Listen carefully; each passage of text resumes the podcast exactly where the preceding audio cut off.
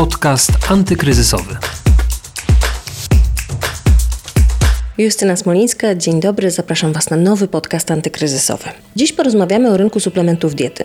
Wartość tego rynku w Polsce to około 5-6 miliardów złotych, a Polacy rocznie kupują 240 milionów opakowań suplementów. O ile rynek ten wzrósł w tym roku, jaki wpływ miała na niego pandemia i czy w tym czasie łykamy więcej witamin, suplementów niż wcześniej? O tym dziś porozmawiamy. A naszym gościem jest Michał Gołkiewicz, współzałożyciel i prezes Sandoz. Posłuchajcie.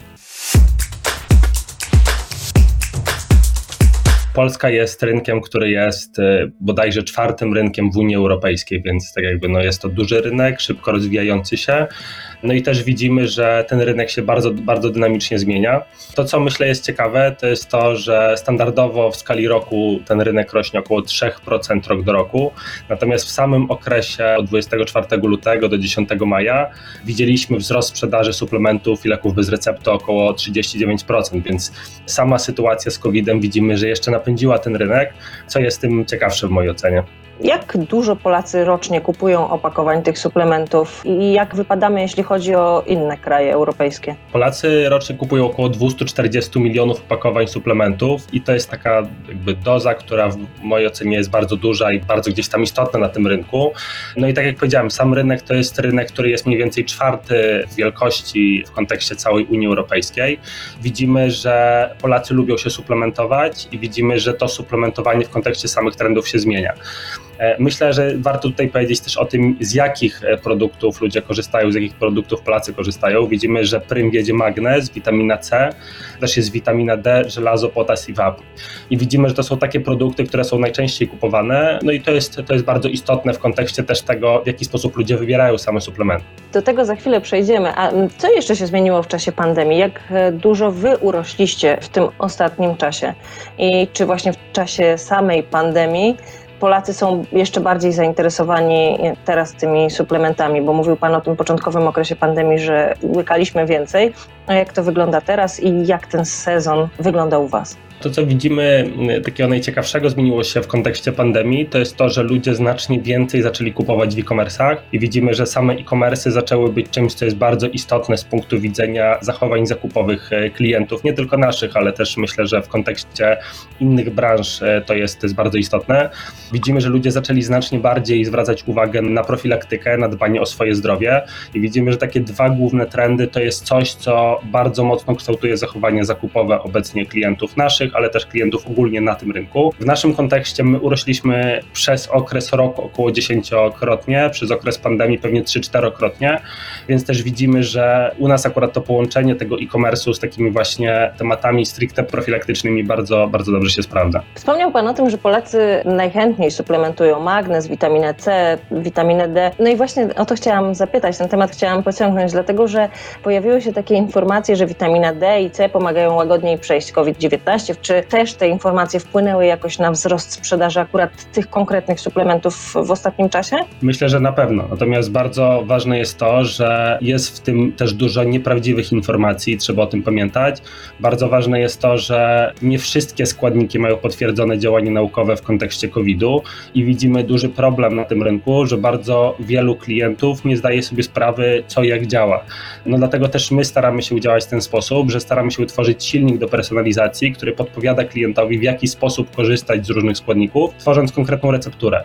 Więc e, widzimy, że tak jakby z jednej strony jest to napędzane różnymi przekonaniami różnych osób, różnych klientów, jest to napędzane też wieloma reklamami, które mówią gdzieś tam o odporności i tak dalej, ale nie zawsze ma to pokrycie w takich stricte badaniach naukowych i myślimy, że z naszej perspektywy to jest duży problem, dlatego to, co my staramy się właśnie robić, to jest e, połączenie rzetelnych badań naukowych z tym, czego dany klient potrzebuje, czyli z jego danymi odnośnie stricte stylu życia, zdrowia itd. Tak A co jeszcze zmieniło się w czasie pandemii? Czy te preferencje nowych klientów e, waszych się zmieniają? Myślę o tym, Czy klienci, którzy korzystali z Waszych e, suplementów wcześniej, z Waszych usług wcześniej, personalizowali sobie te zestawy dla siebie, są inni niż ci klienci, którzy przyszli w czasie pandemii? Czy oni czegoś innego oczekują albo właśnie na coś innego stawiają? Tak, widzimy, że takim celem, który bardzo wystrzelił, to jest cel odporność, czyli ludzie zdają sobie sprawę, że odporność ma duże przełożenie na szczególnie zachorowalność, tak? No nie tylko nawet na COVID, ale też, też na grypę czy na jakiekolwiek inne jednostki chorobowe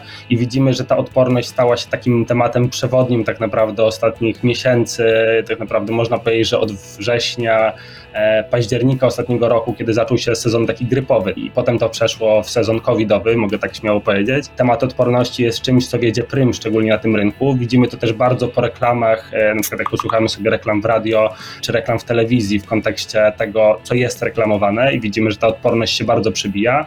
Wcześniej myślę, że ten podział był bardziej zróżnicowany, czyli tak jakby odporność była istotna i faktycznie ona gdzieś tam wiodła dalej prym, natomiast na pewno inne rzeczy też się przebijały i też były.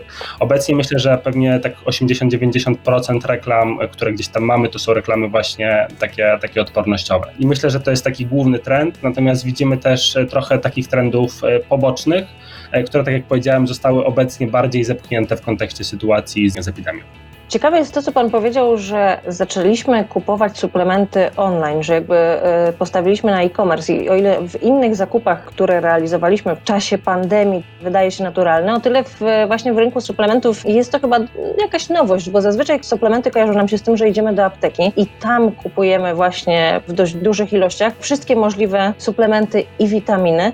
I właśnie, czy teraz Polacy już zdecydowanie chcą tych witamin dostarczanych do domu? personalizowanych, kupowanych właśnie stricte pod siebie i takich, które pojawiają się pod ich drzwiami? W mojej ocenie tutaj jest e, kilka wymiarów pytania, które pani zadała. Pierwszy jest taki, że faktycznie e, sama sprzedaż w e-commerce produktów suplementacyjnych nie była duża, bo to było tak między 15 a 20%, więc powiedzmy no gdzieś tam w porywach jedna piąta tego rynku była sprzedawana w takim modelu. Natomiast widzimy kilka trendów, które e, to zmieniają. Pierwszy jest taki, że czym jest młodsze pokolenie, tym mniej chce chodzić do apteki czy do innych sklepów i tym bardziej chce korzystać korzystać właśnie z e-commerce'ów, gdzie możliwości technologiczne też zaczynają być większe i możliwości dopasowania są większe, e, możliwości wyboru są większe i tak dalej. I widzimy, że ta kwestia pokoleniowa jest tutaj bardzo ważna i, i ten trend się zmienia właśnie, czym to pokolenie jest mniejsze, tym ten trend właśnie bardziej się zmienia w kierunku bardziej digitalizacji tego.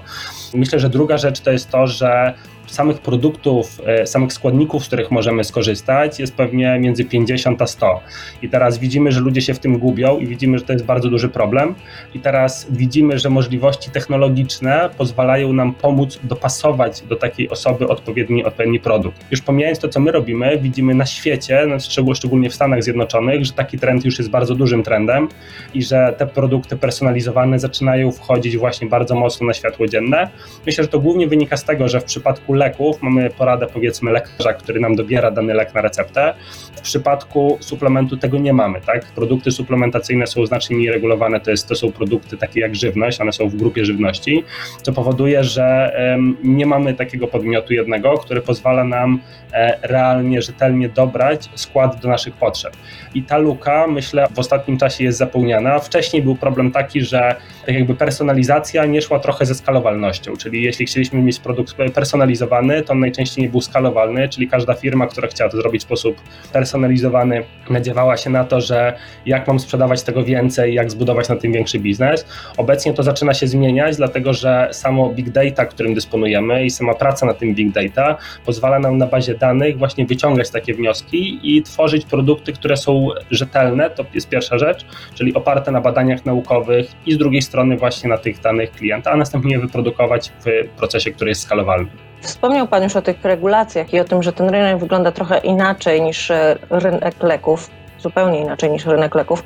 No i właśnie, czy klienci zwracają teraz większą uwagę na to, co łykają, jakiej jakości produkty czy suplementy kupują, no i jak wypadamy na tle innych krajów, jeśli o to chodzi? Zdecydowanie. Myślę, że to jest również bardzo ważny trend. Myślę, że Polacy są coraz bardziej świadomi tego ogólnie, już nawet pomijając sam temat suplementów, ale w kontekście też żywności, jaka ta żywność jest. Często my zauważamy, że Nasi klienci coraz częściej zwracają uwagę na składy, na przykład z tyłu na opakowaniach żywności. I myślę, że to jest bardzo ważne, dlatego że dzięki temu, że klienci są coraz bardziej świadomi, ten rynek jest poddawany presji tego, że musi się zmieniać dla klienta. I uważam, to jest ekstremalnie istotne, bo to powoduje, że biznes musi się zaadaptować i biznes właśnie musi się dopasować do tego, żeby ta wartość wnoszona była, była jak największa. I to, co myślę i to, co widzę, że, że się bardzo dzieje, to jest właśnie taki trend, że ludzie coraz bardziej w kontekście samych suplementów zwracają uwagę na formy, które są bardzo istotne, dlatego że od form zależy wchłanialność samego suplementu, samych składników, które są w suplemencie. I my dostajemy bardzo często pytania o to, jak, z jakich form korzystamy. I to jest, myślę, pierwsze pierwsza kwestia. Druga kwestia jest taka, że faktycznie sam aspekt prawny, regulacyjny również jest istotny i też ludzie nas często pytają, czy to jest bezpieczne. To jest bardzo istotne ogólnie, czy dany produkt suplementacyjny jest bezpieczny.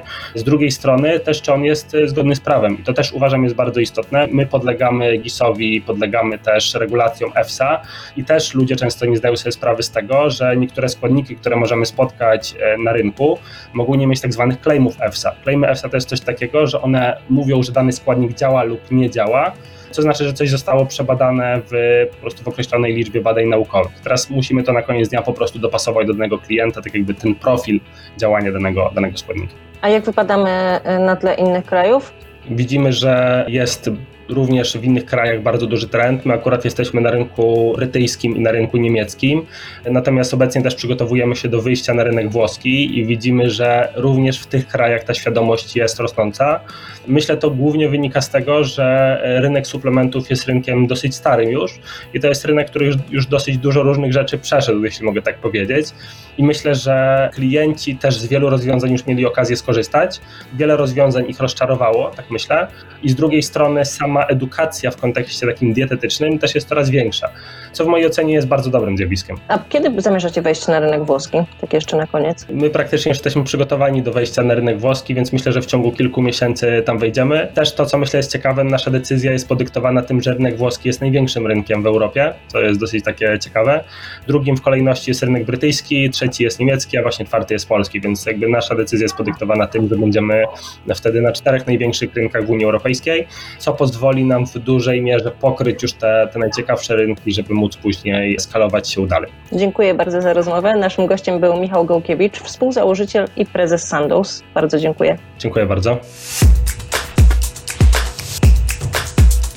W dzisiejszym odcinku to już wszystko. Podsumowaliśmy sobie trochę rynek suplementów w Polsce i porozmawialiśmy o tym, jak zmieniła się ta branża w czasie pandemii. A w kolejnym odcinku porozmawiamy o świętach. To już jest ten przedświąteczny czas, więc my porozmawiamy o tym, co w naszych zachowaniach przedświątecznych zmieniła pandemia. Ile w tym roku wydamy na święta i co będziemy kupować? Jakie prezenty kupujemy najczęściej, a co sami chcielibyśmy dostać? Jakie są te wymarzone prezenty w tym roku? Kiedy kupujemy? No i czy korzystamy z promocji wyprzedaży. O tym porozmawiamy w kolejnym odcinku. Już teraz serdecznie Was zapraszam i do usłyszenia. Podcast antykryzysowy.